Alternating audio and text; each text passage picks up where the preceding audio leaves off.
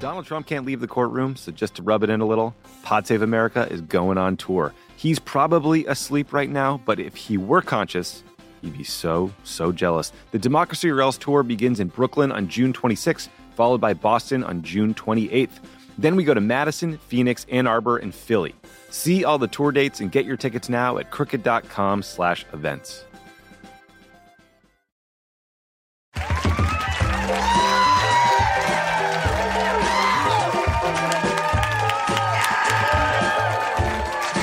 Evening, Los Angeles. Welcome to Love It or Leave It. Live or else. Top of the morning. to everyone listening on Saturday, that's a St. Patrick's Day joke. We've got a great show for you tonight. Josh Barro has some incorrect things to say about daylight saving time. Ginni Thomas, tough booking, is in the house and she's got some splaining to do. We have an American Zelensky. Lennon Parham determines once and for all if the 1970s were sexy, and the hyperwheel turns once more. But first, let's get into it. What a week. Donald Trump told the Washington Examiner this week that people would not accept Mike Pence as his vice president again should he decide to run in 2024. Mike Pence, he went from a bad hang to a good hang to a bad hang again. Trump's deal making prowess is on full view. He's making a shrewd compromise with Republican voters who would prefer to see Pence publicly murdered. In an interview published Monday, Ginni Thomas, wife of Supreme Court Justice Clarence Thomas, says she attended the January 6 rally but left before rioters broke into the Capitol because she got cold. I don't think I brought a windbreaker instead of a fleece to the insurrection is the alibi she thinks it is. When announcing Doug Emhoff's positive COVID test, President Biden said Kamala Harris would not be in attendance with a goof which elicited laughter and a correction. There's been a little change in the arrangement who's on the stage because of the First Lady's husband uh, contracting COVID, but. Uh... I'm glad it was a mix up because that is a weird way to tell Biden he has COVID. Meanwhile, Russia placed sanctions against President Biden, Jen Psaki, Hillary Clinton, and Hunter Biden, among other individuals. No Russian Papa John's for you. Joe Manchin told a room full of energy sector executives that they should expect a return on investment from politicians seeking donations, or in Manchin's word, mother's milk. Oh, a phrase that made every actual mother's milk production stop worldwide. It's tough, that phrase, mother's milk. Ugh. I don't know, yuck. Oh, give me mother's milk. Asking for money from these people. Don't talk about that. Sucking on their oil teats. I'm just saying that's you take it to its logical conclusion. That's what he's saying. num num num. Num nums for Joe Manchin. Idaho Lieutenant Governor Janice McGeachin stormed off after a reporter asked why she would speak at a conference headlined by a known white supremacist. Let's roll the clip. Fuentes, I don't, as I said, I don't know him. I he, he's never, I've never met him. I don't know, you know, what everything that he says or doesn't say is not, uh, does not reflect on who I am or who the thousands of others that are participating in this movement. You didn't bother to look up his name or anything? I didn't say that. She's just saying she did not see his name. This week, Nancy Pelosi and House Democrats floated some new midterm messaging, specifically the slogan Democrats Deliver.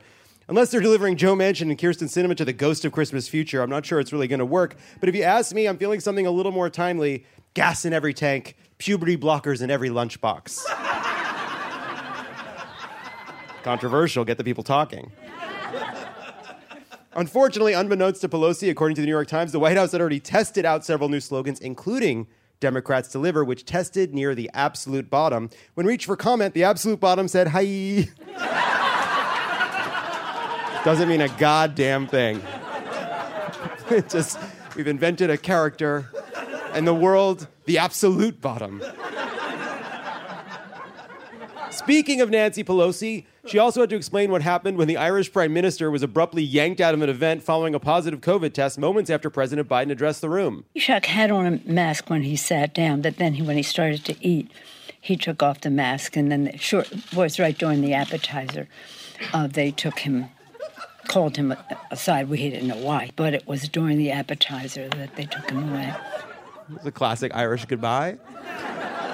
It's also like that is the first line of the next great American novel. Forget Call Me Ishmael. It was during the appetizer that they took him away.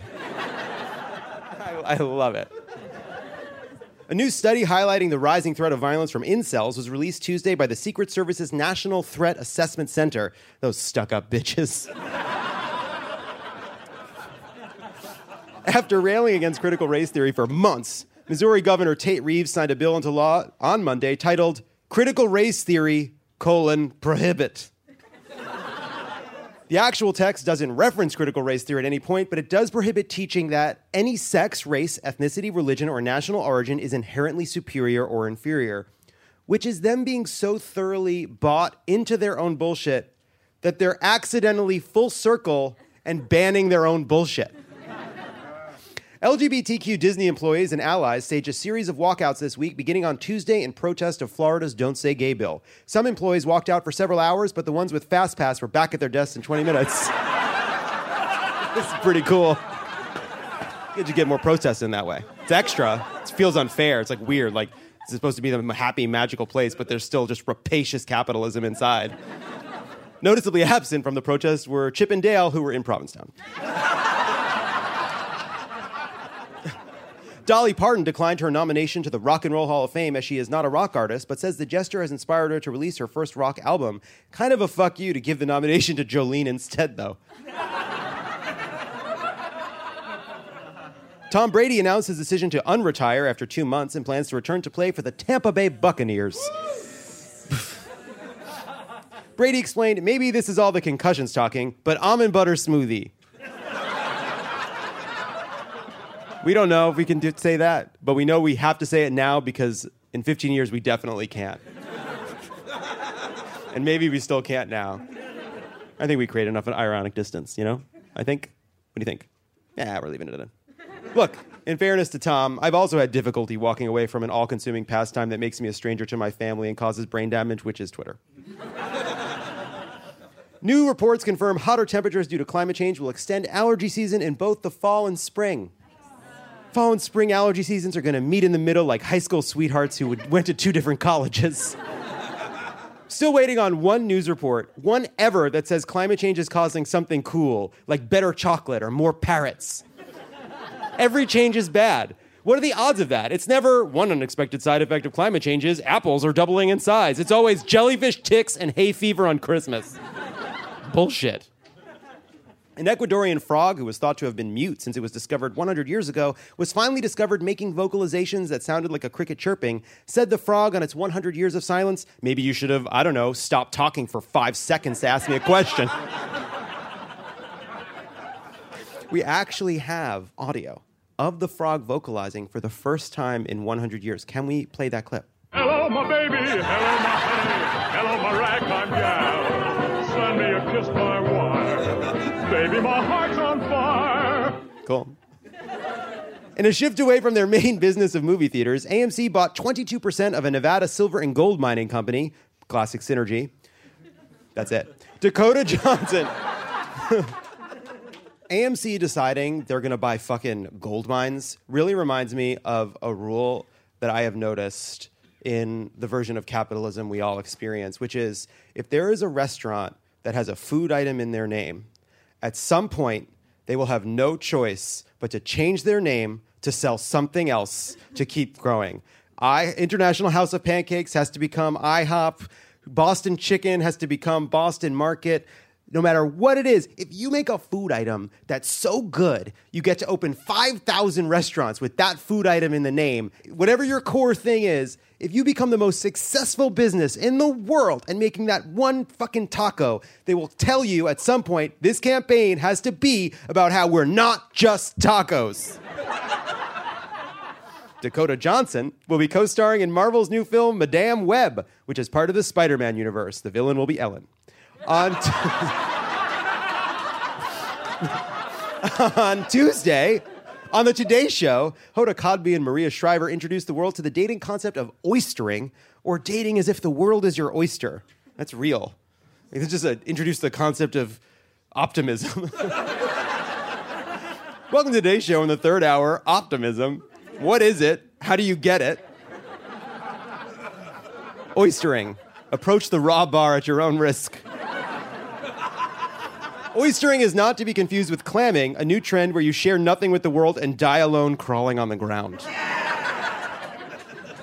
Another option. Now let me uh, let me uh, let me get this straight. You date and you're hopeful about it. We're going to name this something very obvious. Oystering. what a culture. We're naming being happy after a bivalve. Snack manufacturers are responding to record inflation by reducing the size of their prepackaged products, with Frito Lay confirming that there are about five fewer chips in your standard bag of Doritos than before the pandemic. I want everyone here to reflect on the fact that we have talked about so many dark and terrible things in the world, and that is the fucking first one you people booed. Think about what it took for you guys to hiss and boo. Tom Brady and fewer Doritos in the bag. You're the problem. We're the problem. In a great way. In a great way. In a great way. We all need five more Doritos? Come on. Come on. I'm still mad about when they changed Cooler Ranch to Cool Ranch. We were moving in the wrong direction. We should be striving as a culture, as a society, for the coolest ranch, a ranch that is only theoretically possible, a ranch that is zero degrees Kelvin, a ranch where all molecular motion has halted.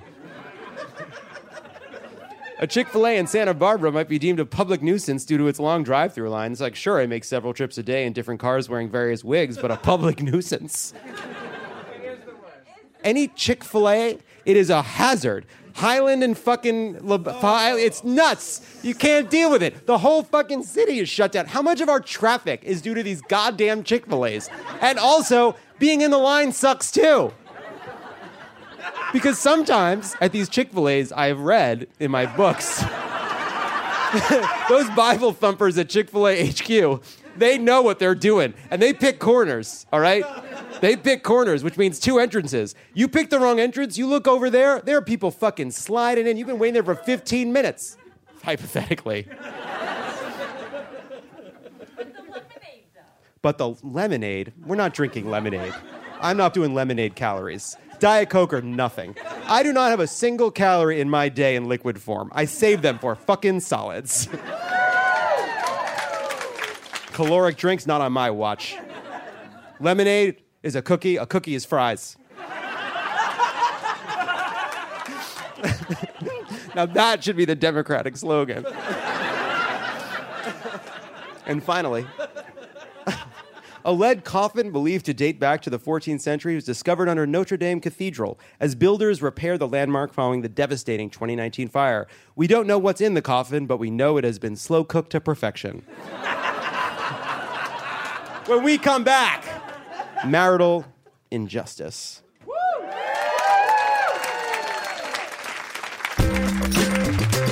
And we're back.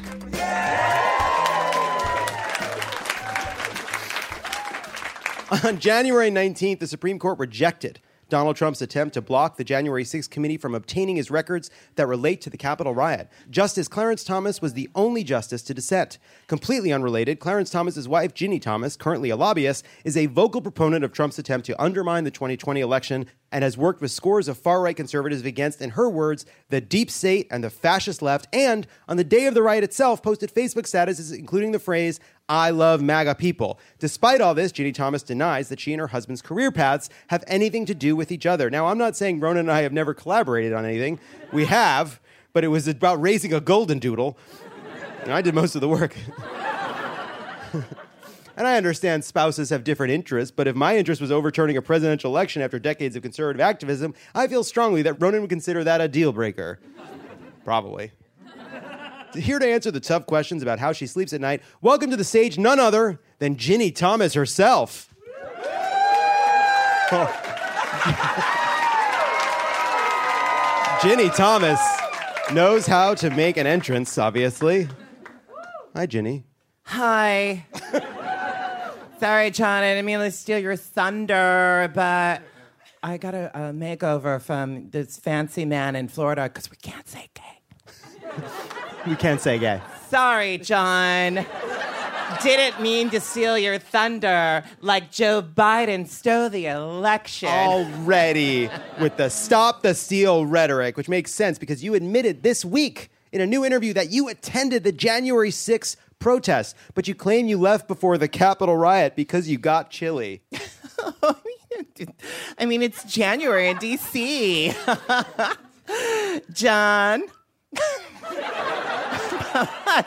Can you imagine me, a 65 year old woman, smashing through the barricades with all the other 65 year old women? I mean, I feel like white should be in there, but and men who stormed the Capitol, seeing the culmination of our collective dream made real. Sigh. Well, uh, It's a younger woman's game now, John. so nice to see you. This is a dream come true for me. Not me. While I think it's insane that the spouse of a sitting Supreme Court justice would be involved in attempting to undermine a free election on any level, I do appreciate you coming on the show to explain yourself. I don't have to explain myself. Oh, God, no, John. I'm here to talk about how to have a long, healthy marriage. Oh. My people must have gotten confused about the topic. I don't think so because your people sent me a Capitol Riot souvenir trucker cap. It had a game of hangman on the front, and the letters were M, K, E, P, N, and C. That's a lot of letters, John, but because I know you like games and puzzles, thoughtful gifts are always a great way to remind someone you care. That's my two cents. You don't have to tell me about relationships, Ginni, okay? I've been with a hot blonde workaholic genius for a decade, and every year I get to go to the Vanity Fair Oscar party. Ugh. Don't remind me that we're in Hollywood, John. Never so, seen so many queers. Yep. I can't even say the word. queer, Que- my, my lips don't even uh, say the word queers. Queers. Can we say that Queer. here? We can say it here. Oh, we're not, yeah, we're not in Florida. just can't say gay. Queers. Okay. And get this. when I was waiting for my Uber, I saw a man screaming on the street. That's horrible. It wasn't even into the Capitol Police's officer's face. Wasn't even into a Capitol Police officer's face Yeah, I think that's what I was trying to say. Uh, because you you don't you you hate when people scream, but it's cool when it's into the face of a Capitol Police officer. That's your vibe. yeah, that. I guess that's what they wrote. Yeah, sure. this country is going down the toilet. That's another rule. Never let your lover see you on the toilet. Unless that's your thing, in, in which case, only let them see you on the toilet and uh, Shadooby. That's my two cents. Ginni, please. This is a political podcast. What? it is. It Is is. it? I- it is. And I'm not letting you weasel out of it. You claim that you and your husband, who again is a Supreme Court justice, do not share your work with one another. You said, like so many married couples, we share many of the same ideals, principles, and aspirations, but we have our own separate careers. Clarence doesn't discuss his work with me, and I don't involve him in my work. We're honestly supposed to believe that. Two people married for decades don't talk about their work. Their work, which is a shared fever dream of a right wing hellscape. Uh, why, of course, John. That's the most important relationship rule of all. Always leave a little mystery. Like Madonna says, life is a mystery. Quote, you like Madonna. That's a funny. Uh, no, I didn't say that out loud, did I? Oh, no. Like the mystery of who organized the January 6th rally. Actually, I'll never tell. Wink. This is an audio medium. Thank you for saying wink. Oh, and you know what? I just ruined your next line, John. I'm No, it's good. sorry. It's good. I was vamping for the crowd again. you love vamping. Classic Ginni Thomas. Classic Ginni Thomas coming in here vamping, talking about Madonna, queers. this is obviously this is Ginni Thomas. That's who's here. But I guess you kind of like you like to have a little bit of mystery because you like to uh, you know make sure Clarence Thomas doesn't know what you're going to do next. You like to keep your man guessing. Oh, yes. Back on script. Wink. You gotta keep your man You gotta guessing. keep your man guessing. John. Absolutely. Where's my elderly wife? What election is she working to overturn? Which reprehensible political lowlifes is she meeting at Charlie's Palmer's Steakhouse? It's Mitch McConnell. Men enjoy the chase, John. They don't like it when you just pop it right on their plate. My two cents. Excuse me, that is rude. I don't just plop it on the plate for them. I've known you for a long five minutes, John. you plop it on the plate. You plop it. Plop, plop, I don't, plop. I don't think that's fair to accuse me of plopping it on the plate for them. I don't even know what we mean. You can dance around the truth all you want, Ginni Thomas. Oh, like the dance Clarence and I do at our wedding, like the Charleston. Ginni, I will ah, remind you ah, again. Da, da, This is a political podcast. I don't know that we want your relationship tips. It's a political podcast. Barely. Let's look at the facts. Last month, the New Yorker laid out the many, many ways you and your husband, a Supreme Court justice, crossed paths. You bombarded a listserv of his past law clerks with big lie propaganda. In December, you and 62 other conservatives signed an open letter to House Minority Leader Kevin McCarthy demanding Liz Cheney be punished for appearing on the January 6th committee. Not to mention, you've worked for Charlie Kirk's Turning Point USA and a dark money faction for the Council of National Policy, which tried to pressure states to hire fake alternate electors. And that's just the stuff we could Google. Clarence Thomas has, has ruled on some of this stuff. Do you not see the issue? What do you even talk about with Clarence over dinner if not this? We eat in the most romantic way there is in dead silence. Well, the joke's on you, Ginni, because I knew you tried to duck my hard hitting questions, so I made you a game instead. This is the newlywed game, the Supreme Court edition. I hate games. Oh no, that sounds wonderful. First question Where did your husband, Clarence Thomas, go to law school? Morty's Law School in Taco. I mean, Yale, Yale. Okay, next question. What year was your husband nominated for the Supreme Court? I don't know. Oh wait, no, he was nominated in 1990, confirmed in 1991. Where did your husband, Clarence Thomas, think you were on January 6, 2020? Uh, no idea. I didn't know I was, I was alive or dead. Thursdays we do a nip of gin and play bridge. Thursdays, they knew do a nip of gin and play bridge.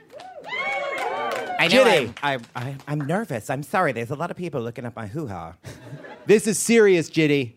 You have working relationships with conservative groups that have cases going in front of the Supreme Court this year. You're on the board of the National Association of Scholars. Why? They filed an they filed an amicus brief with the court in an affirmative action case against Harvard. You were a paid consultant, Ginni, for the Center for Security Policy. Also filed a brief. You currently own a lobbying group that features a quote on its website that says you can give access to any door in Washington. Don't you think it's unethical to do all this while your husband's on the Supreme Court? I mean, yeah, no. Uh, what are they going to do, John? Fire him? They can't. The first time we've heard you laugh. Ginni Thomas's laugh is And terrifying. remember to laugh with your spouse. It's important. My two cents. Good grief. Ginni Thomas, everybody. My maiden name is Lamp. Isn't that insane? I'm a Jimmy All right. in a bottle. Get outta here, you Ginny gotta rub Thomas. Me the wrong Get, way. out, get out of here. Ginni Thomas, everybody. Guys, give it up for Pandora Boxx. Come on. Pandora Boxx is here. What a dream. sorry. You were wonderful. And, Tr- and Pandora will be back for uh, Hot Tip. Ginni Thomas is horrible. I'm sorry. It's hard to play her. Pandora Boxx will be back for the Hyper Wheel. When we come back, my buttons get poked. The fuck does that mean? Hey, don't go anywhere. There's more of Love It or Leave It coming up. This show is sponsored by BetterHelp. Is there something I need to get off my chest? What is your outlet for working through the things that stress you out? Oh man, you know, I don't know, pushing it down, pushing it all the way down, getting it real down deep in there. Squish it. Squishing it, squishing it real tight, fighting through it. Gotta fight through it. Skinny jeans are for dads. Fight it. You fight it. You push it down. We all carry around different stressors, big and small. when we keep them bottled up, it can start to affect us negatively. Not me. Not me. I'm running on rails. Therapy is a safe space to get things off your chest and to figure out how to work through whatever's weighing you down. uh, I said to my therapist just yesterday, I just feel like I don't have the the the attention span right now to focus on some of these longer term issues. And she's like, "You found a way to say that every session for the past five years." If you're thinking of starting therapy, give BetterHelp a try. It's- entirely online, designed to be convenient, flexible, and suited to your schedule. Just fill out a brief questionnaire to get matched with a licensed therapist and switch therapists anytime for no additional charge. Get it off your chest with BetterHelp. Everybody needs therapy. You need therapy. I need therapy. Tommy needs therapy. We all need therapy. Mm-hmm. Visit betterhelp.com slash love it today to get 10% off your first month. That's betterhelp, H-E-L-P dot com slash love it. And we're back.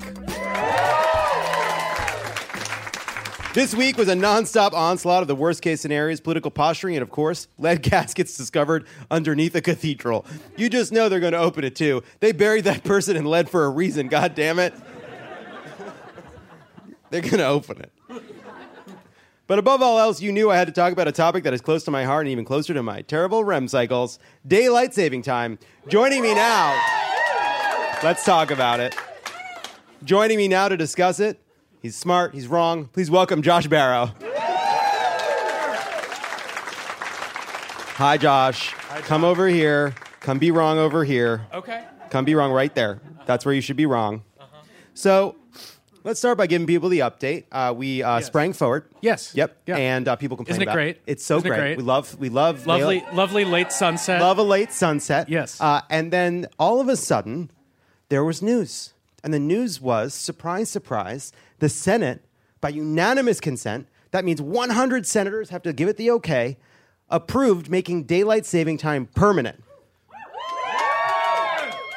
Now, because Josh is uh, contrarian by nature, he finds this abhorrent. He doesn't like this kind of bipartisanship. He doesn't like it when policymakers come together to uh, do something for people that they've requested. Uh, and so he objects to it for a number of reasons, and I think we should uh, give him a, a fair chance to explain them, which I've already begun to do. Uh, Josh, first Yes, of all, yes. let's start with this. It passed by unanimous consent, but it seems like there may have been a little bit of a snafu here. Yes. Can you tell us what happened? Sure. So, well, first of all, I, I'm not a contrarian because I'm defending the policy that already exists. All I'm right. saying that we should do the thing that we've been doing This is for decades. You are being contrarian about my calling you a contrarian. The thing that other countries at similar latitudes do, they do this. I mean, people like to complain because people like to complain. And so it's like, oh, I had to move the clock. Can you believe? Mm-hmm. Like, I'm, I'm flying to New York tomorrow. I'm going to do a three hour time change, but I'm not bitching about that. And everyone's like, oh my God, one hour. Um, but no, I mean, this is, we do this, if we do this every year and we do this all around the world, it can't be contrarian. Mine, mine is the conventional position. You and the US Senate are contrarians for trying to change it. All right. So back to the. Fine. Yeah, I'll be the contrarian. I like being contrarian too. That's part of the fun. That's why I think that Justin Trudeau is Castro's kid because I'm a contrarian. Well, you just have eyes. I just have eyes. Yeah.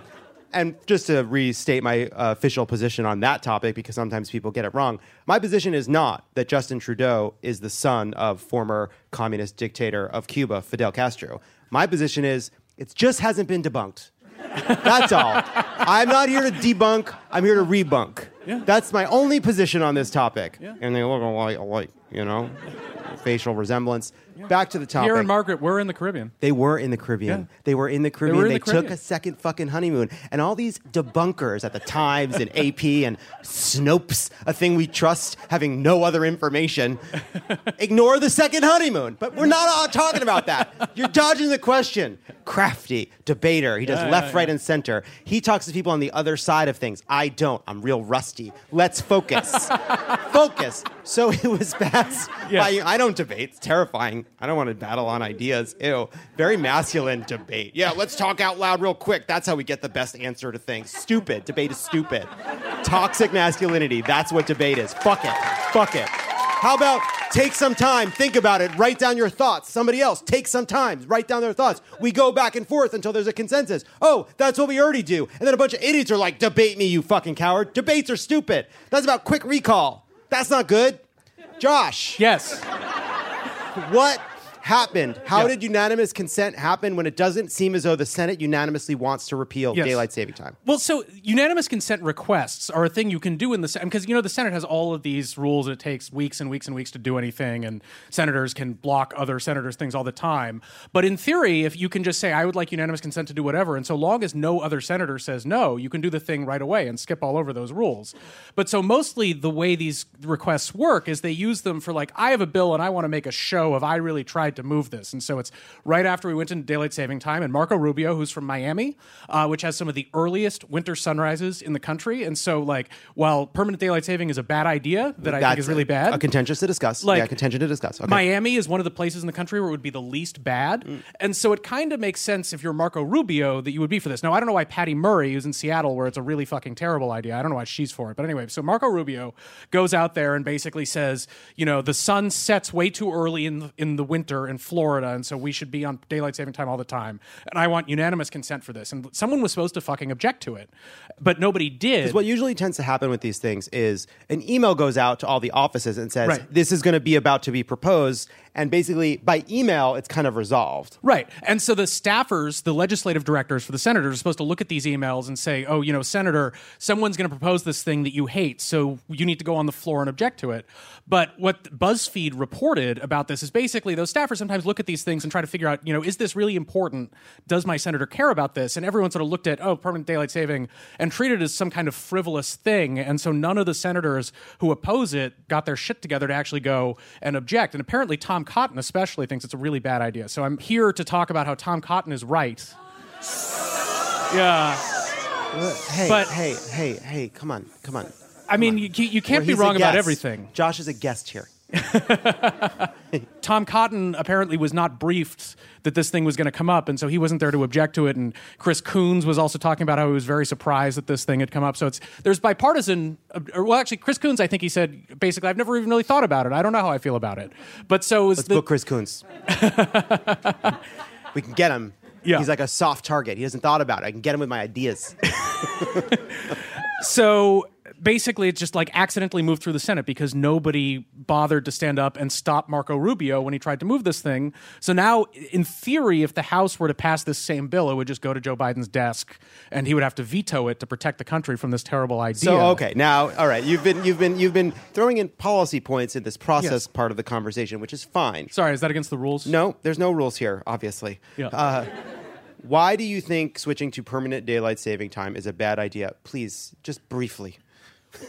So what's good about daylight saving time is that it, it's designed basically so that most people for most of the year can wake up not too far after sunrise. This is wrong, by the way. Keep going. And then attack this in a second. and so it uses daylight efficiently. It doesn't actually like it was supposed to be about energy conservation. Doesn't actually wrong. save energy. Yep. That's not why we do it. We do it because if we were on standard time all year, the sun would come up at like 4:24 a.m. in New York in June, which is stupid. Everyone would sleep through like two and a half hours of sunlight every day that we could have at the end of the day, so you could hang out in Central Park at 8 p.m. and have it still be light out. So that's why we want daylight saving time in the summer. The problem is if you do it in the winter, then you get sunrises around like 8:20 a.m. and then some cities like in Detroit, the sun would come up around 9 a.m. Seattle, Agreed. sunrise 9 a.m. That's too late. You're making people commute to work in the dark. They're sending their kids to school in the dark. They do get a little extra daylight at the end of the day, but I They see do, your point. Because, yes. Because the goal here is a policy in which there are sensible sunrises and sensible sunsets, or Right. really more to the point, you want to try to maximize having daylight in the morning and daylight in the evening. you want to have daylight when people get up, but not too much before people get right. up. You- Basically, right. Exactly.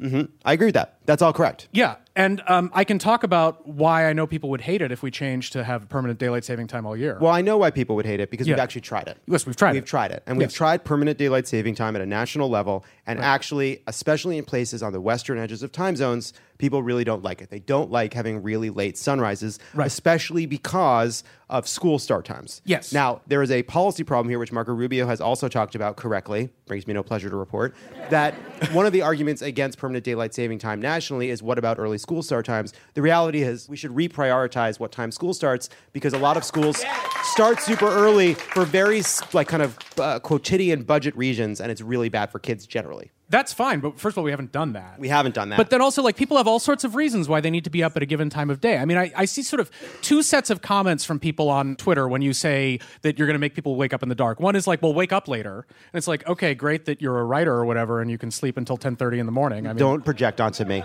I run a business. No, Yes, I don't. yeah. A business is run around me. Or alternatively, people are like, well, I already wake up in the dark every day. And it's like, well, that's unfortunate for you. But like, you know, it's a, a typical wake up time is something around like 6.30 in the morning, 7 in the morning. Mm-hmm. You're in L- you're in LA. Come yeah, on. we're, we're, we're on. entertainment crowd in LA. But Uh, I, I assure you, if you look at it like a nationally representative sample of people, They don't care about that. Here's the thing. yeah. I think everything you were saying Yeah. is actually true. So I'm correct. No, no, no. Okay. I think your argument against permanent daylight saving time nationally Mhm. has a lot of merit. Yes. Because the goal is to not waste sunlight in the morning Mhm. and also try to have a system where people don't have to spend too much of the year waking up and spending a few morning hours in the dark. Yes. I completely agree with that. Yeah. However, the same reason daylight saving time nationally is uh, maybe not a great idea is the same reason you are wrong on why uh, the switch should continue nationally as well. Can we go to the next slide? So this is a map of the United States. Yes. And so here's the key thing about this map. For those listening at home, basically it shows you earliest sunset of the year at local time. All you really need to know for those listening is what it shows you is that depending on where you are in a time zone, the earliest sunset of the year can either be earlier or later. If you live in Maine or you live in Massachusetts, the earliest sunset is fully an hour before the earliest sunset in, say, a state like Michigan. So you're absolutely correct. Permanent daylight saving time for a place like Michigan would mean there'd be mornings with incredibly late sunrises, Yeah. and there'd be nights in daylight saving time with really, really late sunsets. Yeah, which brings me to like, where the fuck was Gary Peters this week? Like, in a motorcycle, having a fucking chill time, looking like a principal. Your goal, and I agree with it, is to try to have a system in which people don't have too uh, late sunrises or too early sunsets. You want to kind of have a system where, for the most part, the sun's coming up about seven or earlier, right? You don't want the, the sun's starting to come up after seven. It's getting a bit late for a sunset. And you want sunsets to be 6 p.m. and later, right? When it starts to become 5, 4.30, that sucks, right? I think you've put your thumb on the scale here. Yeah, that's right. It's my fucking show. You've, you've made your point. I'm going to make my point. Uh huh. I agree with you that permanent national daylight saving time creates a lot of problems, especially on the western edges of time zones. Yeah. See? Congratulations, your audience agrees with you. The point is, here is my policy solution, Yeah. which is this. Currently, the Uniform Time Act allows for states to choose either permanent standard time, which is what Arizona chooses, Mhm. or and Hawaii chooses. And Indiana. Uh, I think not anymore, actually. People who judge yelled at me about this, and then I forgot. Uh, what I want is a system where states now have to choose between permanent standard or doing the switch. There is some evidence that the switch causes increases heart attacks and it causes increases in car accidents depending on which side of it. Now, even if you don't care about that, here's a larger argument that I would make about this. I know you don't care. You think people dying by the side of the road or collapsing in the morning on their way to the office, you don't care. I saw someone being like, "Oh, like we get 26 deaths from this or something." It's like we had a million COVID deaths, which is not like I don't care if people die, but it's Made like it- one, you know, one the- of the, one of throw we- the starfish we- back. It makes a difference to that one. We've learned we've learned a couple of we've learned a couple of things over the last couple of years. What have we one, learned? One is basically like we should be a little bit humble about the idea that we're going to move all cause mortality in some measurable way by like, you know, Rube Goldberg like, oh, we'll change the clocks and that's going to cause more people to live. And the other thing is that we you know, we learned that like, you know, big was a- policies that affect 330 million people may have, you know, incidental effects on lifespan, but those are not the only thing that you measure in that process. We didn't we don't a that's why we don't have a COVID zero policy. I completely We shouldn't have a time policy that I- is aimed at, at preventing I- those deaths. That is why this was a dependent clause for what I'm about to say, which is putting that aside. Yes. There is another issue that I think is hard to uh, find in the data, and actually, I agree with you that sometimes these sleep experts that have their opinions, I think they're kind of it's wishy-washy. It's fish, it's fishy data. You know, Yeah. uh, Well, and also they like permanent standard time. They think permanent daylight saving time will kill people. Well, I argued. because I actually try to make had one of these. get out of fucking- bed. I had one of in the these scientists. Yeah. he's a real scientist. I don't mean to put quote fingers, but I argued with him because I actually think because we've been living under this switch for such a long time, I think the science is kind of confused what the data says. They say go to switch to standard time. I think that's actually hard to justify. The reason I think now you don't listen to the scientists. like any good policymaker, I take the science into account and then think of a bunch of other reasons that I want and make the decision that will keep me elected. That which is what we fucking want, Yeah, which I know you agree with. Yes, Now the yes. point I'm trying to make is this. The thing that is hard to measure because we do the switch is there are ways in which I think systems, whether it's schools or businesses, would be able to have more natural rhythms that would evolve over time to reward better schedules if we didn't have to do this twice yearly shift. Because what gets confused in the twice yearly shift is there are some things people don't like about the time shift, which is they don't like the winter. But there are parts of the time shift that prevent us from doing the kind of natural adjustments that might happen. For example, there are studies that show that naturally speaking, offices on the western edges of time zone tend to start a little bit later, right? There are a lot of natural things that happen when people kind of get comfortable with a time zone, but we fuck with it twice a year. And I think fucking with it twice a year causes problems that are hard to measure and doesn't give people the ability to kind of adjust their schedules naturally rather than having the government dictate how their schedule should change in the winter. Maybe one reason it sucks that people have to get up in the dark and go home in the dark during the winter is our schedules don't really adjust to the natural rhythm of the seasons. There are things that could happen if we got rid of this policy, but I don't even need you to address that very smart point you haven't thought very much about. the point I'm trying to make is all I want to do is say if you think that the switch makes sense for a place like Michigan, that means that because states like Massachusetts are basically an hour ahead, if it makes sense for Michigan to be on standard time, it makes sense for Massachusetts to be on daylight saving time for whatever period you're talking about. So my view is you're right. Permanent DST nationwide doesn't make sense. I also think permanent switching doesn't make sense for the country. Give states the third option. So some states on the eastern edges of time zone can be choosing permanent daylight saving time, like Florida, which you said makes sense, like Maine, like Massachusetts, and other states where, like Michigan or others, where it makes sense to either keep switching or stay on standard time permanently, will have that chance too. Can I get you on board with my compromise position? No. Fuck. No. But it was a good case, right? Uh, well, so I just, I mean- just tell me it was a good case. The Be thi- nice. The thing about this this Fuck. map that because this is a podcast, nobody can see the map. Nobody but- can see the map. But it says it's based on you're trying to have sunrise always no later than 7 a.m. and sunset no later than 6 p.m. So that's Mm-hmm. 11 hours of daylight.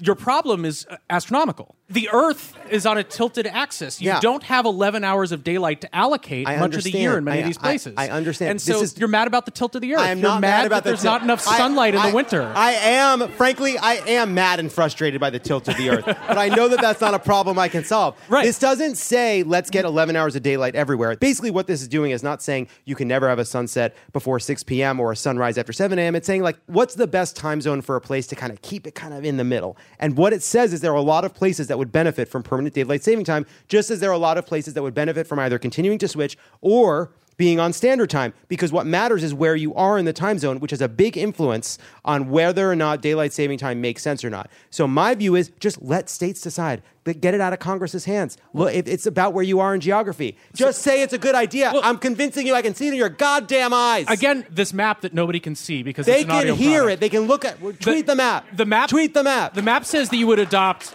permanent daylight saving time in Boston and Los Angeles.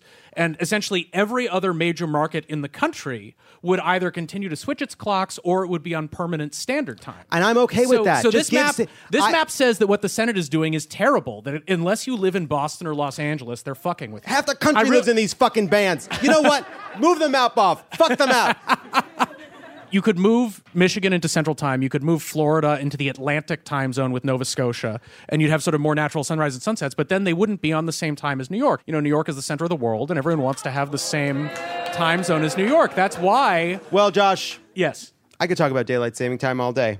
But eventually, a little laser sight dot will appear on my forehead, which is my producer's signal that we need to go to break.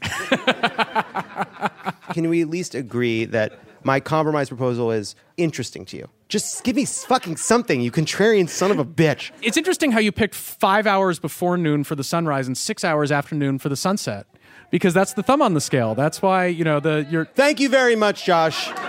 Thank Listen you, to his podcast, Very Serious. Read his newsletter, also called Very Serious, and I'm serious. It's great. Yeah. When we come back, a hero is born amongst the masses. And we're back. Love It or Leave It is going on tour, and we have some incredible lineups coming up. In Washington, D.C., we'll have Damon Young and Aparna Nancherla. That show is basically sold out, but we may release a couple tickets.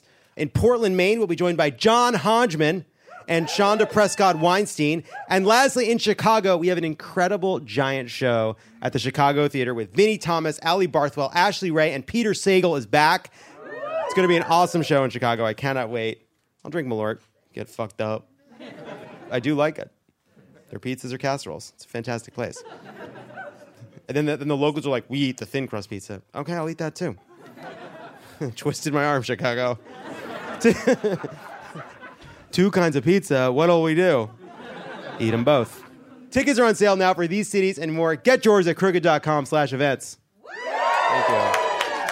We're also excited to announce Stuck with Damon Young, a Spotify original from Gimlet and Crooked Media. On this show, award winning author Damon Young explores the uncomfortable, hideous, and hilarious absurdity of being black in America. He's joined by some of the brightest minds and bold voices of the black community, including Nikole Hannah-Jones, Sam Irby, Jason Reynolds, and more. The trailer is live right now, and the first episode drops on March 22nd. It's an amazing show. Listen to Stuck with Damon Young for free only on Spotify.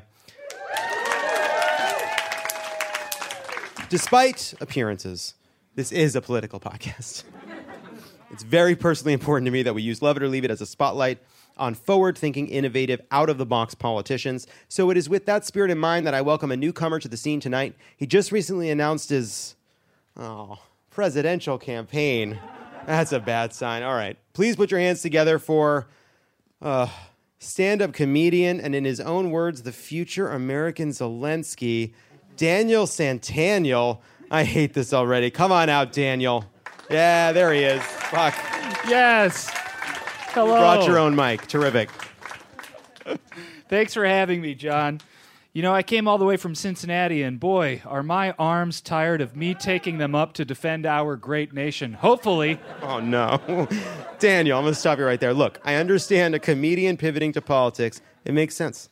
I laugh my ass off at the hilarious 1951 Ronald Reagan comedy Bedtime for Bonzo, which opens with Reagan, a psychology professor, rescuing a suicidal chimp about to leap off a building.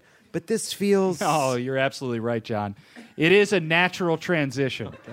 By the way, that movie sounds hilarious. Now, the power I feel on stage, mastering the stool, making people chuckle, mostly with their mouths closed, that's the same power that Zelensky summons when he rallies his countrymen and women against the Russian invasion. He and I are exactly the same. No, you're not. I knew comedians were self important, but this is ridiculous. Now, hold up. Think about it, John. Uh, in America, the comedian is the truest freedom fighter. Look at Chappelle. Look at Bill Maher. Look at Louis C.K., but stay out of the wide shot, am I right? okay. Jesus. nuts. Boo.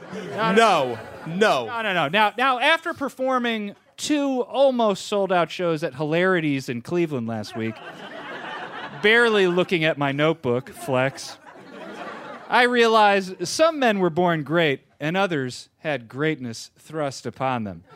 And you know what I said? No, what'd you say? I said, ha ha ha, thrust. I better write that down. There's something there, you know, thrust in the wind. Uh, hey, thrust be the money. I don't know. It's a work in progress. Anyway, that's when I knew, John, I was ready for my rise to greatness after years of speaking truth to power. When have you spoken truth to power? I'm always speaking truth to power, John. Like when I point out that women be shopping. Come on. Fuck. They do, John. They really do. Or when I released my hour long special that was very risky on how trans women be shopping. See, that's progressive. Trans women be shopping, as they say. I guess you're right insofar as everyone in a consumerist culture be shopping. Yeah. I- no, I'm not doing the work for you. Keep Consumers going. be shopping, John. God damn it. Oh, you said no, I'm not going to do the work for you. That's what she said. Look, yes, we all know by now that Zelensky used to be a comedian. He appeared in numerous films and famously dubbed Paddington's voice in the Ukrainian version of Paddington 2. Uh, I mean, that's the dream. But now he has to rally the globe around a Ukraine as they withstand a geopolitical abomination with no end in sight. That's the ultimate dream. Uh, no, it's not a dream, you sicko. Where is this coming from? You see another comedian getting something and now you want it? Is leading a nation in crisis the ultimate? How did he book that? I mean, everyone has a Comedy Central half hour, John. Me? I'm looking for a much bigger stage. My fellow Americans, what's the deal with my mother in law? Come on. I mean, why is she always getting stuck halfway inside the dryer like that? All bent over, looking so Stop. good. no. Do you know anything about how to govern, Daniel? No. But I've got a ton of awesome comedy friends that I would bring into my cabinet since I know they'll tell it like it is. Carrot Top, Andrew Dice Clay. One of those guys that got hired at SNL for five seconds before it turned out they said the N word. I honestly don't even know if that happened or just seemed like it happened. Well, let's think about it logically, John. Would I be any worse than a former host of NBC's The Apprentice? Wait, you didn't vote for Trump, did you? No. Unless I'm touring in Alabama, Arkansas, Florida, Indiana, Kentucky, Louisiana, Missouri, Mississippi, or any of the other states that he won in, then yes, yes, I did. Because that's called politics, John. and I'm ready to play ball. I get that Zelensky is inspiring. He is. He has risen to the occasion. He's shown a kind of leadership that no one could have imagined, that few could see in a politician, let alone one who came to power in part because he was on a TV show about an everyman who became the leader of Ukraine.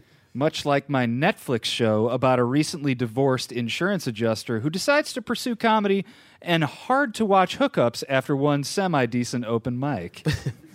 that sounds all right. But It's- this sounds Do you want to know the title? Yeah, What it's was the good. title? Adjust this. Oh, no. This isn't a TV show, Daniel. There is something fundamentally sick about the narcissistic way people have described their own emotional response as observers to what is a very real and awful conflict. Because what he's inspiring people to do, even if justifiably, is kill confused Russian children to save his country. And because sometimes heroes die unceremoniously while they're asleep, and sometimes evil people cannot be made to care or pay, inspiration may have value, but it's an experience worth interrogating in yourself rather than turning a war into some kind of reality show. Hey, speaking of reality shows, catch me on the next season of Love is Blind. It's a banger of a season, although I get kicked out halfway through the first episode for asking all the women how much they weigh through the wall. Get out of here, Daniel Santaniel, a very real name. Don't forget to tip your waitress. Hey, there's a penis joke in there. All right, next time I'm going to bring it out. Get out of here, Daniel. Get on my shoulders, ladies. Bye. Get out of here. It doesn't go that way. We're going to have to talk to our booker. What a disaster. Anyway, you can catch Daniel Santaniel at Hilarities. He'll be there for the next 14 weeks. And by the way, thank you to Tim. Go watch The Righteous Gemstones on HBO now. Come on. Tim Baltz, everybody. Amazing. We come back. It says here, sexy time. Don't go anywhere. This is Love It or Leave It, and there's more on the way.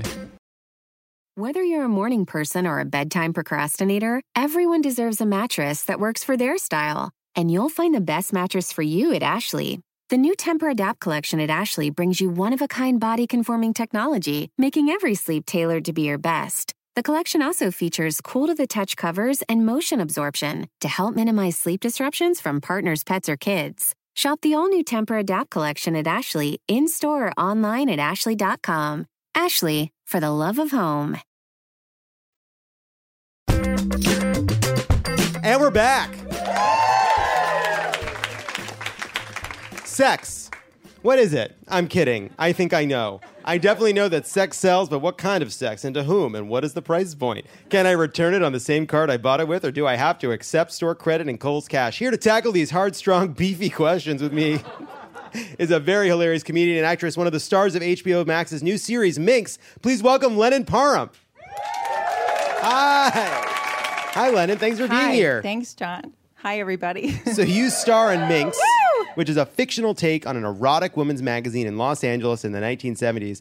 I did not know that women experience what scientifically is known as horniness. yes, Is this like Game of Thrones, but a fantasy where women's desires are catered to? that's right. So I'll be giving like a Carcetti style monologue Carcetti. on a thank you on a like a large bed in a brothel, and two dudes are going to be going down on each other behind me. Right? You guys remember this scene, Carcetti, right? Thank you.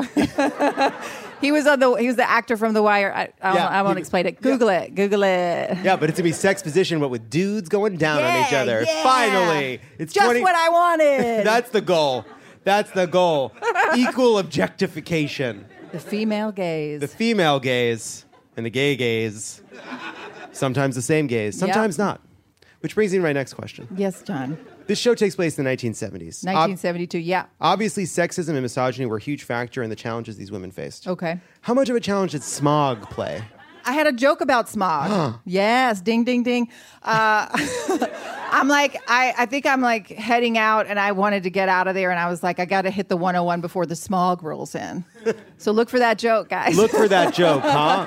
it's funnier in like, you know, in context. Yeah. And I also have like a cool 70s outfit on. So That's awesome. Uh, feathered hair or something like yeah, that. yeah. Uh, no, it's in an updo. I'm a up. Pasadena housewife, so it's very classy. That's cool. Yeah. It's cool. The EPA came about in that era as well. Oh, yeah. The show seems to be about feminists teaming up with people in porn to make something sexy for women. Do you think that's a harder project versus something for men? I feel like with men, you slap some photos of butts on a page and you're getting like 90% approval ratings. Yeah, a couple of the magazine publishing companies called Bottom Dollar Productions, and they have the the ones for men are Feet, Feet, Feet, and uh, Milky Moms. You know, uh, so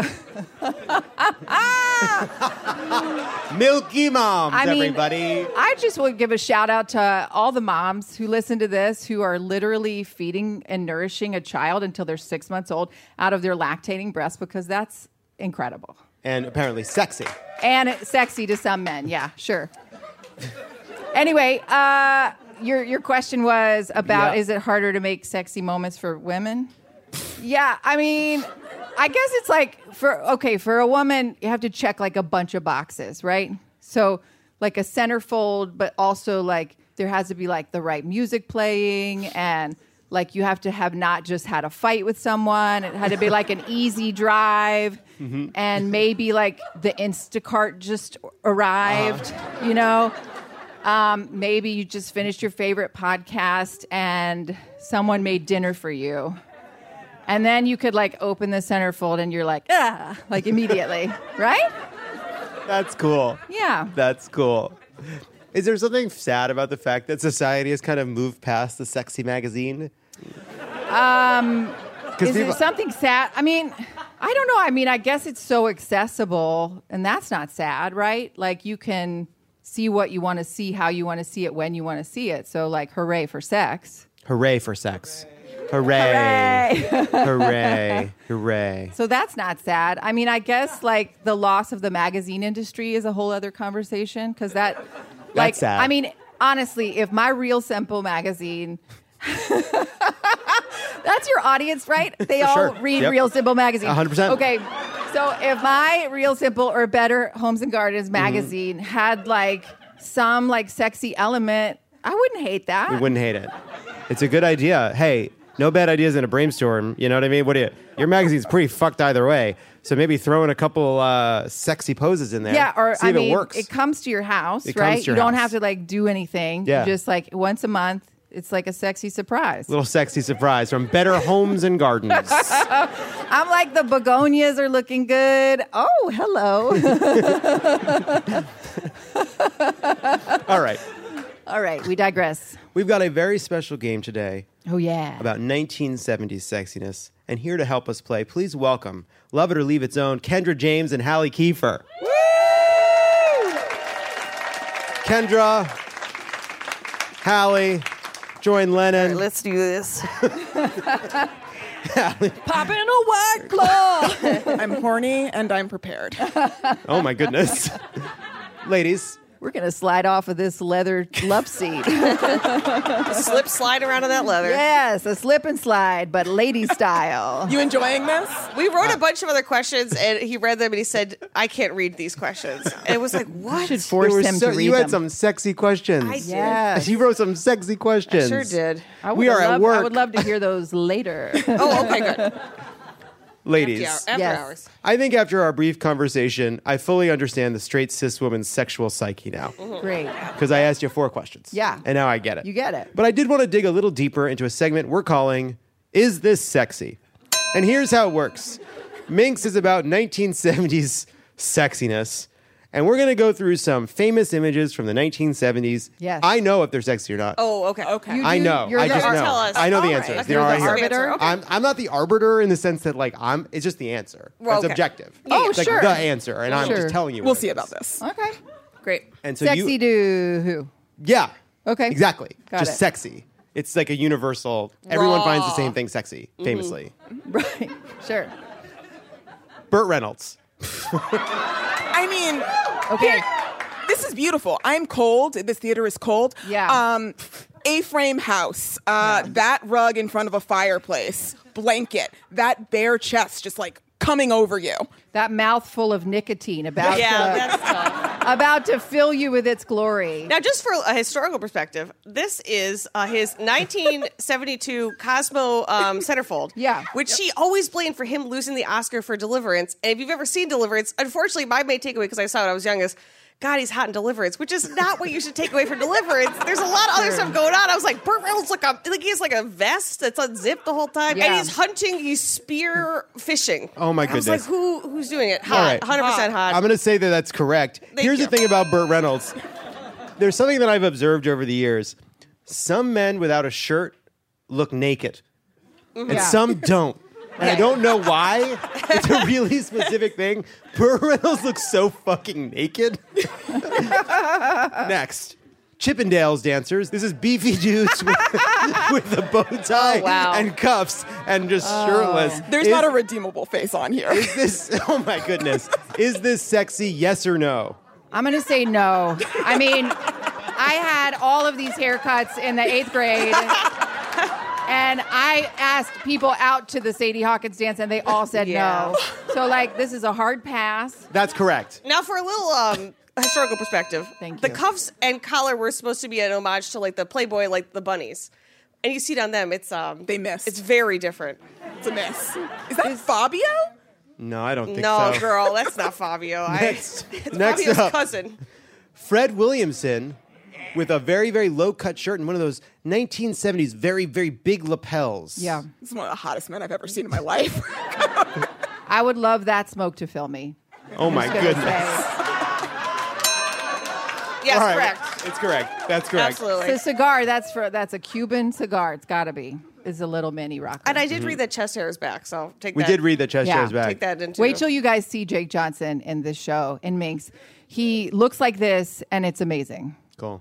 Yeah, Like Jake Johnson. me too.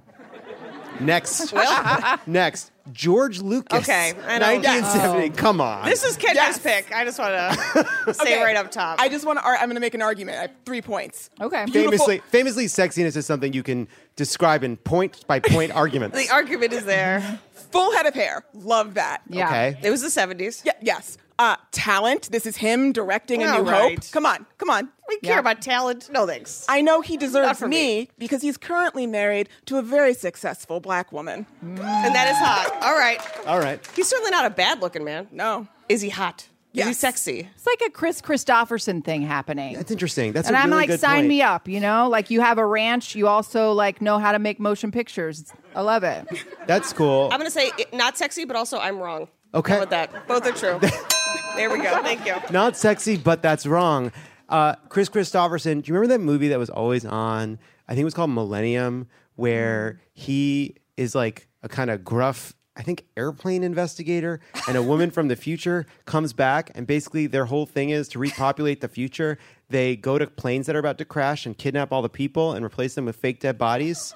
Does anyone know this movie? Is anyone Also, haunted just by say this, this is fucking just, film? you just saw a snippet of what working with love it is like. Does no one know what I'm talking about? Are you telling me zero people Yeah, here know what I'm come talking about? Is this a Mandela effect situation? Does this movie exist? Yeah.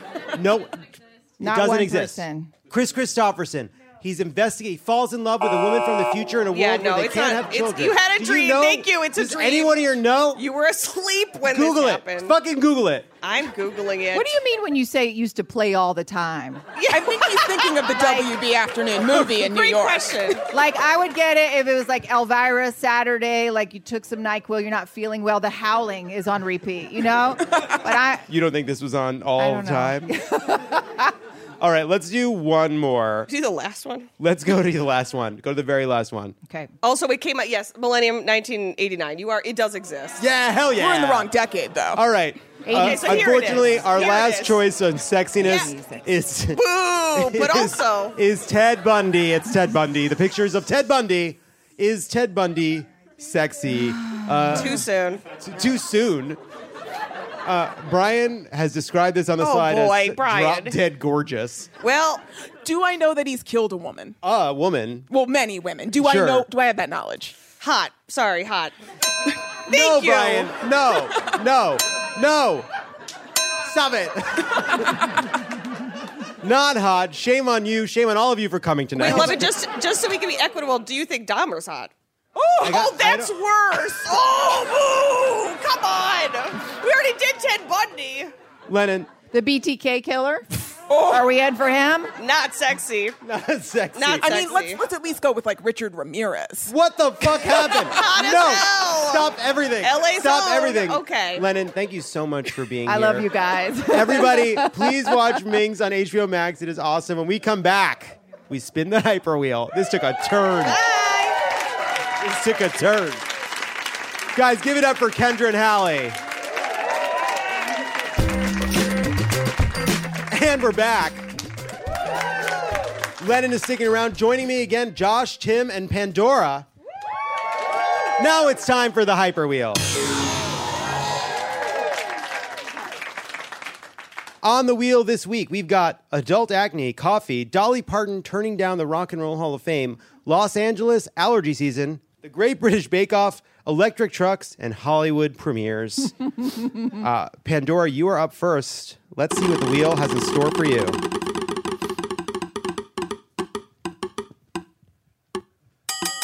It has landed on Dolly Parton turning down the Rock and Roll Hall of Fame, and apparently you are offended. Yes, I am offended, but I'm offended for the right reasons because Dolly Parton deserves every award that we can give her.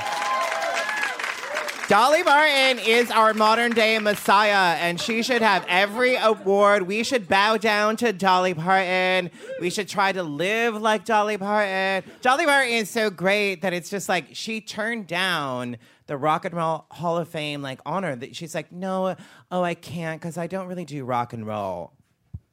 Bitch, yes, you do. You're rock and roll. You're pop. You're everything. And I'm really, I, I but I respect her because I'm like, she turns down awards. I'm like, I just want an award. I just want to win a challenge on a reality show that I've lost three times, and Dolly Parton's turning down awards, and I. I aspire to be like Dolly Parton, and I want her surgeon's number, and I don't want the boobs, though. They seem very heavy. They seem very heavy. Come on, Dolly Parton. Accept the honor. Sick of people turning down cool things. Take everything. Take it all, Dolly. Take it all. Give it up for Pandora Boxx. Want a challenge in winning my heart. Tim, you're up. This is you. It has landed on electric trucks. Your position is effusive. so deal with it. I mean, yes. Electric trucks, this is the Trojan horse to bring the right and left and center together. It's a truck. It's so masculine. Look at all the things you can stuff in the back. That's masculine. Wait, it runs on electricity? I'm on the left. That's what I love. My whole thing is electricity. My solar panels, the plugs in the wall. Why? You know me, a classic liberal. I walk around my house looking at every plug in the wall and go, that's my thing politically. I wish I could plug my car into this thing in my house.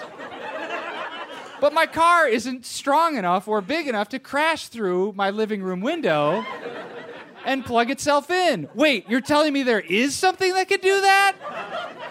Electric trucks. Fantastic. Green, but can still just mow down pedestrians. The dream. Oh, absolutely. It's everyone's dream. Everyone's dream. Josh, you are up. Let's see what the wheel has in store for you.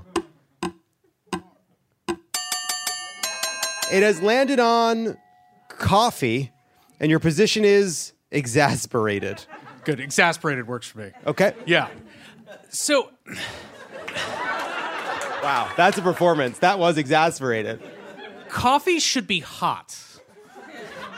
When you drink the coffee and it's hot, it's actually aromatic and you can smell it and you can taste it. What, do- what do people love about coffee? They love the great coffee aroma. You don't get the aroma off of a cold beverage, you get it off of a hot beverage. And also, when it's hot, that means you have to drink it at a reasonable pace, like an adult. You sip your coffee.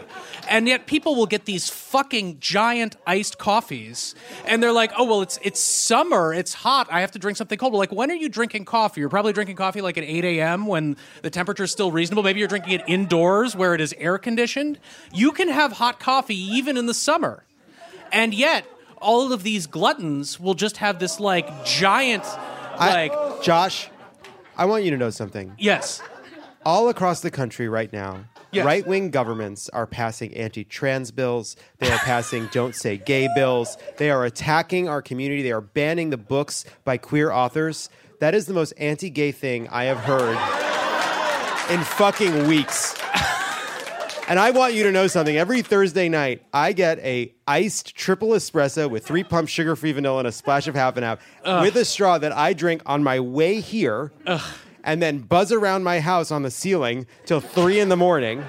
Shame on you. Shame on me. you. Shame You're on right. you. You're right. I can't smell or taste it. That's because it's basically a fucking IV, and I love it. You know, people say this like gays love iced coffee thing. Isn't that just because you can't say gays love cocaine on Twitter? Like, You can't say gays love cocaine well, on Twitter. uh, not uh, people don't like to. I don't know. Can't gays like cocaine and iced coffee? They can. They can. I consider iced coffee the cocaine of things you can have at work. All right, fine. Josh likes that. I would just say, much like my position on daylight saving time, if you want hot coffee, good for you. I don't want the law against iced coffee. I don't want like the don't say iced coffee bill. All right. Lennon, you're up. Enough of Josh's bullshit. Okay, okay, okay. It has landed on the Great British Bake Off. Oh, God. And uh, Oh, apparently, no. you're apparently disappointed. Okay, okay. When the fuck is the Great British Bake Off next season coming? Because I need it. I need it. And I don't understand why Britain generally doesn't understand how much we need to mainline it, much like gays and cocaine is what I'm hearing, right? like I need, I need like da da da da da, much like I needed the Downton Abbey theme. I need it to soothe me in times of war, in times of crazy mayhem and attacks on our children. I need, I need a German man who plays the trombone with his family out of a Brighton Beach window just because, and then shows up with a kugel that will blow your mind. I mean, and I need the wit of a British host. I need the wit of a British person that just, uh, you know, grew up baking curries. I need it now, and I don't know why the producing team of the Great British Bake Off doesn't understand. Get it to me and get it now. Now. Uh, I am up. Let's spin it.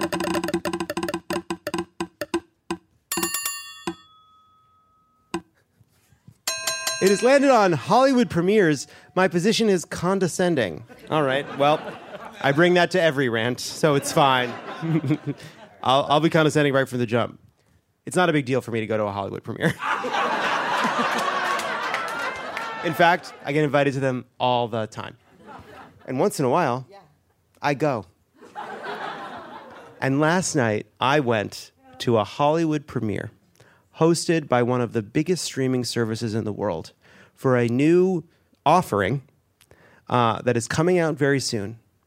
And I did, you park, you get your ticket, you do the COVID test, you show them your, your vaccine card, you show them your thing, you get your wristband, you get your ticket to the after party. Because, of course, again, just because I'm trying to be condescending, not everyone gets invited to the smaller after party. But of No, course I, get did. It. I got it. And plan to go because I'm going to know a lot of people there. Yeah, good for you. Fuck. And I'm telling you that what I saw on screen was one of the most beautiful and interesting and entertaining. I learned a lot from this show. I thought it was genuinely fantastic. There is a truly fantastic show coming out very soon. It is beautiful and poignant, and it is about diversity and adversity. And I was moved and interested. I can't wait for it to come out so I can watch more. And there's a reason I'm not telling you the name of this show. And that is because there was a snafu. And the snafu was that they didn't tell us that we needed a validation sticker when we were leaving. And so I got up to the end and I had to choose as to whether or not I would simply live in this parking lot forever or pay $21 to leave money that I would basically be using to subsidize one of the largest corporations in the history of planet Earth. And so I tell you now, and I think one of the reasons they invite me to such a thing, again, condescending, is because I have a huge audience.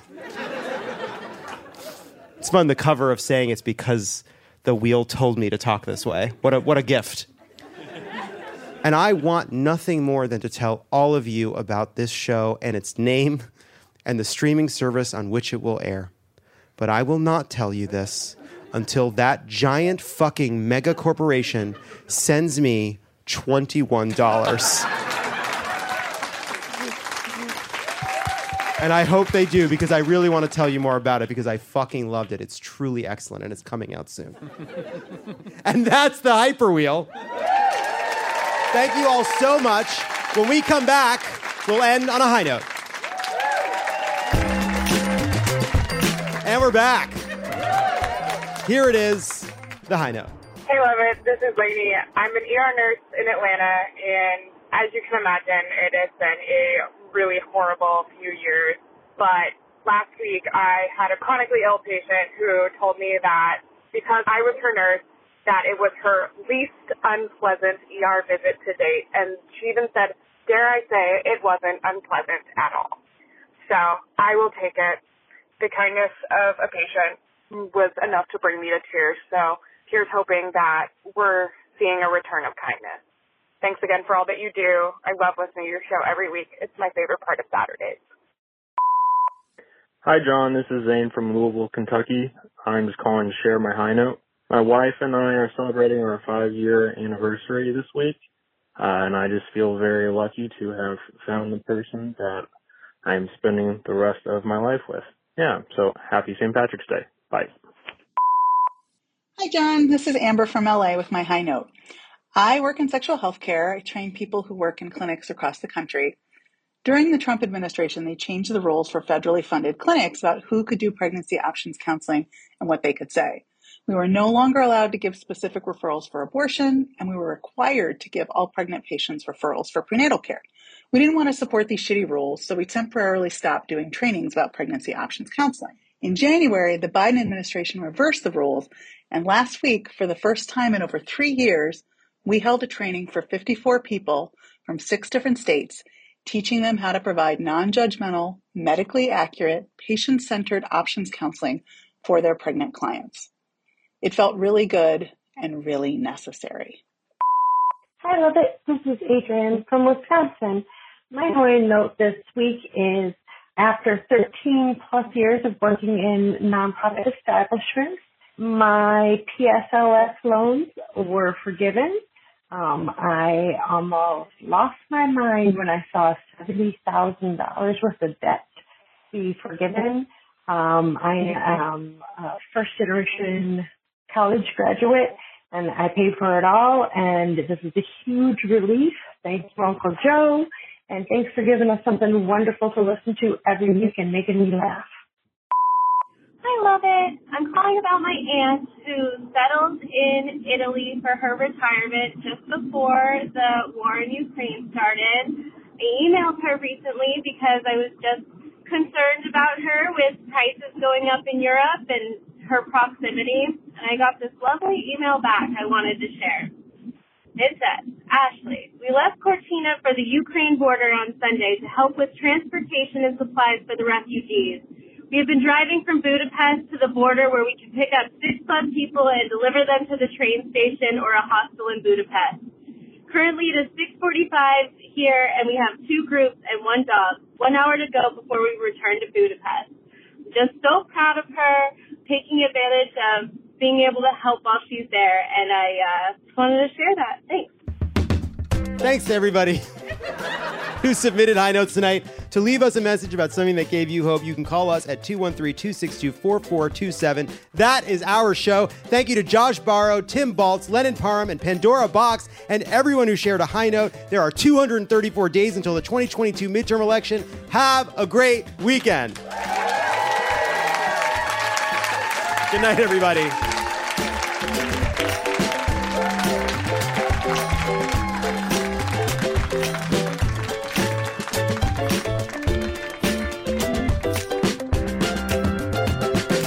Love It or Leave It is a Crooked Media production. It is written and produced by me, Jon Lovett, and Lee Eisenberg. Kendra James is our senior producer, and Brian Semmel is our producer. Hallie Keeper is our head writer, and Jocelyn Kaufman, Pallavi Gunalan, and Peter Miller are the writers. Bill Lance is our editor, and Kyle Seglin is our sound engineer. Our theme song is written and performed by Sure Sure. Thanks to our designers, Jesse McLean and Caroline Haywood, for creating and running all of our visuals, which you can't see because this is a podcast. And to our digital producers, Norm Melkonian, Milo Kim, Mia Kelman, and Matt DeGroot for filming and editing video each week so you can.